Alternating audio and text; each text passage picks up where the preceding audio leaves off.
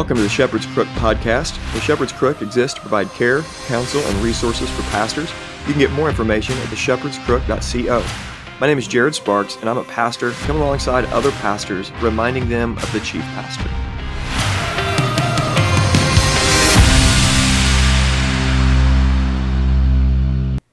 Welcome to the Shepherd's Crook podcast. Welcome back.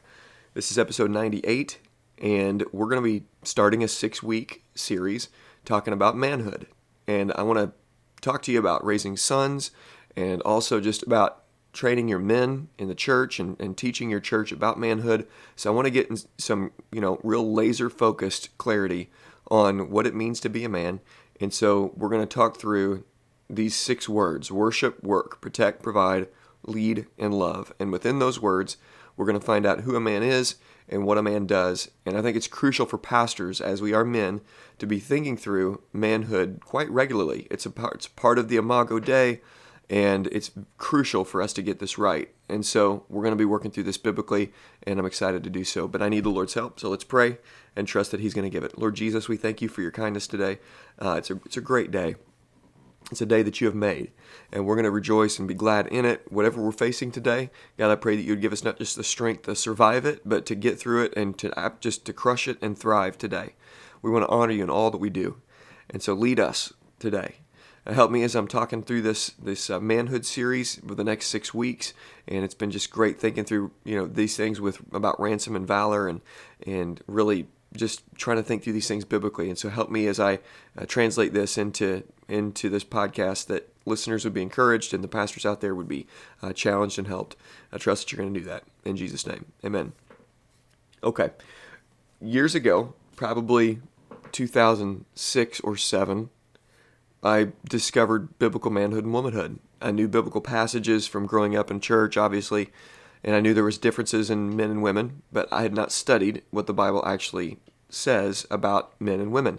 And it is crucial because it is a part of the Imago Dei. And after all, Genesis chapter 1, 26 and 27, we're all familiar with it, says, So God created men in his own, own image. God created man in his own image. In the image of God, he created them, male and female, he created them. So when we talk about what it means to be a part of mankind, we have to understand that mankind is male, made male and female. And the reason I'm doing this, you know, there's a lot of podcasts that talk about this, there's a lot of sermon series on this, there's a lot of books written on this. But what I've found is that pastors really need to get some refreshers on just simply what it means to be a man. And it's easy in pastoral ministry to begin to drift in your work, drift in your life with the responsibilities that are upon you. You're supposed to be the professional Christian, so you're doing your reading and you're you're studying and praying and, and all of that. And it's easy to lose touch with just simply what it means to be a man. What does it mean to be just with flesh and blood, with body and soul, uh, before God and men, walking humbly and being who God has called you to be? And so we're going to talk about this. And specifically, I've been thinking about this in greater detail over the last couple years because I have two sons, Ransom and Valor. You've heard me talk about them, and I'm teaching them manhood. I'm teaching them what it means that God created them as a boy. And the world's not going to teach them. Society's not going to teach them. The TV's not going to teach them. It's up to me. I have to teach that. And my wife and I are united in this.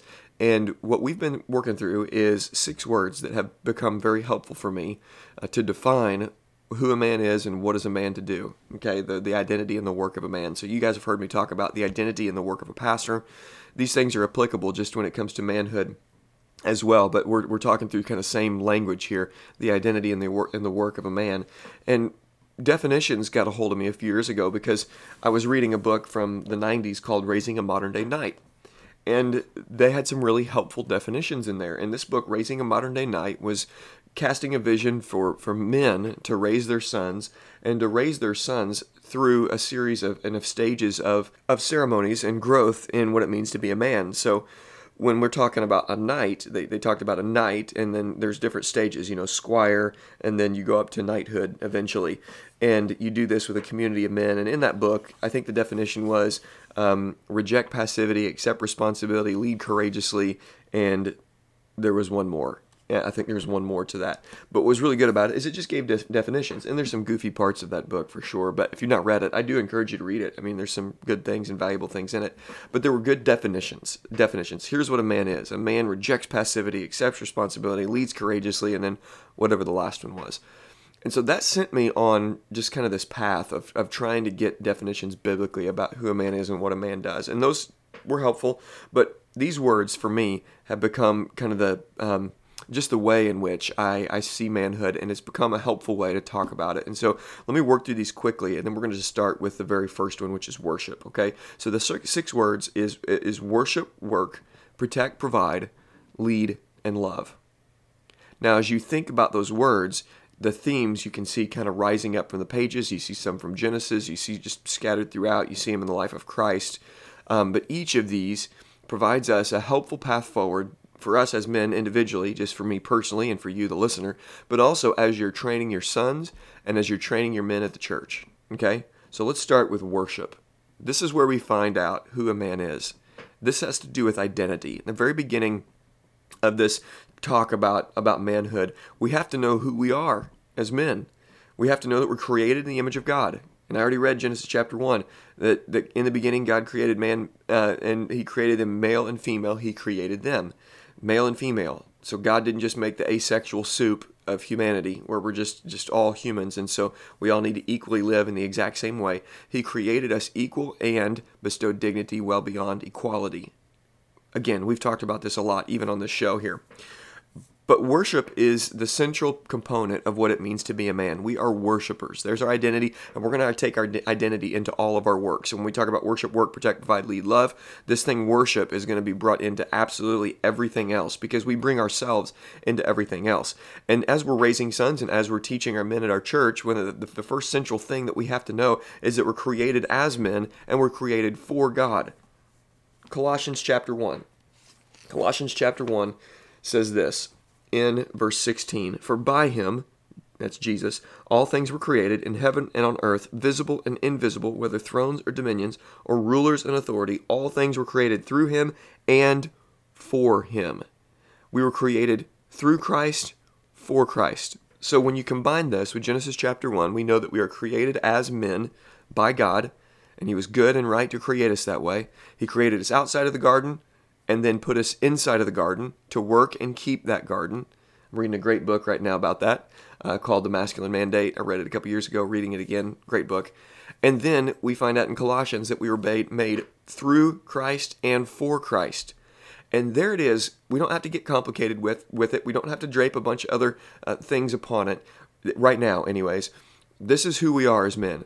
We are created by God in the image of God as men, and we are created for Christ. We exist for Christ. Now we get to the creeds and the confessions that say that we exist to glorify God and enjoy Him forever. That's the central component of what it means to be a man. We are a worshiper. Now, there's three different fields that I want to talk about that we bring ourselves as a, as a worshiper into. And, and by the way, when we get that information down, that is so crucial for so many men because there are so many men who think that, that life is all up to them to discover um, and all up to them to determine. And so I've got to determine my own purpose. I got to find it and then determine my own purpose and then live for whatever I want to live for. And we live in such a self-indulgent society and a narcissistic society that that even if you get to the point where you're accepting the fact that you're a man for for men out there, then we have men all over this world that are just determining their life uh, to be whatever they want it to be. But God has determined life for us and told it what it's about. And so when we're raising our sons, I'm saving so much time for my sons as I tell them over and over you're created to worship. You are a worshiper. You're created by God, for God. You exist for Him. And as we ingrain that in, I mean, it's just like catechizing your children. The biggest questions in life get answered. Now, we're, we're praying that the Holy Spirit just lights a fire in Him, just like you're praying for for your children, that the Holy Spirit just lights a fire in them and sets their hearts alive in Christ. Um, and these things, these answers that we're giving them really take root and take hold of them. But if if that happens, then we're saving them literally just decades of just searching for answers that, that we already have answers for. And for the men in your church who are who are just, you know, plugging along through life, these are real answers to big questions in life. Who am I? What am I to do? What what am I made for? All that stuff can be answered. And what you know, the last I don't know however many years has been hijacked is you know trying to ask individual people hey what are you supposed to do in life? What are you going to do? What's your purpose? And that is not a question that we should be asking men in particular in our church. We know what our purpose is. And that works itself out in a million different ways but we exist to worship god. Now there's three fields home work and play. So at home men we are to be setting the pace of worship in our home. That, that's just clear. We worship as we're working at home. We worship as we do family worship at home, as we gather around a meal together, as we work with our wives inside of our home, as we create a culture of play in our home. We worship at home. That's what we do. And Charles Spurgeon, I love it. That he uh, one time said that, and I got this from one of my mentors now, uh, Pastor Bill Smith.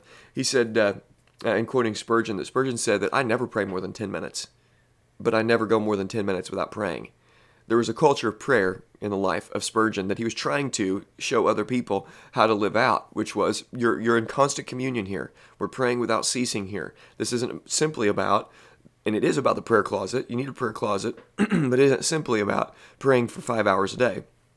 Go throughout the day and live your life in communion with God, and then bring other people into that. And so, as we're living our lives at home, if we have sons in the home, we are teaching them that life as a man is about is about living for the glory of another. It's about life in Christ. And so we're going to live in communion and worship Him and thank Him and bring others to do the same. Bring them along with us to do the same. So that's work. Now, that's home. Now, work. When we work, when we go to work, whatever we do, if we have a home office or when we have a, an office at the church building or if we office just through the, you know, in the community at the local coffee shop, we should be living a life of worship. Everything we do should be to honor Jesus. This is for Him. So when we open that book, we're opening that book for the glory of Jesus. When we're reading that book and we're trying to translate that into how we shepherd and care for, care for people and love people, when we're diving into that systematic theology or, or opening that ecclesiology book, or when we're just simply studying for our sermon on Sunday, this is about communion. Don't separate your work from communion and worship. This is the central area that, that pastors get messed up, where we professionalize work and then we end up doing it void of the Spirit and void of his power and void of communion with God, and we just simply pump out sermons and, and do our work and write our articles or read our books, and it has everything to do with professional development, but it has nothing to do with communion. And the work of a pastor is, is just like the work of every other man. It, it ought to be communion with God. Our work is not separated from communion with God. It isn't this thing where we, we get to compartmentalize, where we have our life in Christ and then we have our work life. And pastors fall into this all the time. This is why pastors can have affairs, but continue working and continue preaching and continue doing whatever they're doing because they've completely removed the work of pastoral ministry from communion with God. And so they just keep plugging along, living in sin, keep continuing looking at pornography or being lazy in their work or whatever, because it's just it's just work. It's not has, has had nothing to do with communion with God. And we have got to we have got to slay that dragon. Work has to be communion, pastors. Don't lose your soul to being a professional. Don't lose your soul to professionalism. Don't lose your soul keeping up with the Joneses in pastoral ministry. Do that. Forget that. Spend time with God. Commune with Him. Commune with Him. Pray. Go on a walk. Spend time looking at nature and what He created. We, we work hard and we do it in such a way that we're communing with Him we are worshipers at work. And then finally with play. And we could put rest in there as well because we need to teach our children how to rest. When we play, uh, we are doing it joyfully and we are just simply showing our family how to enjoy God's world that He made. Don't outgrow being able to play with your children or being able to play even with the people in your church. My goodness, go fishing with them, hang out with people, go to the lake, enjoy a barbecue, laugh, tell jokes. I'll tell something that was a little bit embarrassing to me yesterday. I was driving home from church and we had a couple that drove, drove by and passed me. I was driving slow. I'm a slow driver. And I had, I kid you not, I had my finger in my nose, picking my nose. It was this embarrassing moment. They drove by and they caught me right in the act. All right, it was just just embarrassing, you know. And they drive by, and so I texted them. I said, "Well, you caught me in the act," and they thought I was like fixing my eyebrows. And so I wrote back to them, no, thank God it wasn't something as embarrassing as that. It was only picking my nose. And you've got to just learn to not be embarrassed. And have your kids seeing you laugh is so crucial to what it means to be a man. Teach your children that manhood is about worship in all of life, even in our play. And so this is going to translate into how we, we live as a pastor and as a man in front of a congregation and in discipling. To be a man is to be a worshiper in all of life. Next week, we'll talk about the man as a worker. And so we'll get into more things that we just talked about here just a little bit. But just to recap quickly, this is where a man finds his identity. He is a man created in the image of God, and he is built for worship. Worship, work, protect, provide, lead, love. Thank you for listening. For more information, please visit theshepherdscrook.co. For care and counsel, please call, text, or email to set up a session. You can follow The Shepherd's Crook on Twitter, Instagram, and Facebook. And please consider sharing this episode and leaving a review on iTunes or whatever other podcast platform you use. And let me encourage you to remember Jesus Christ.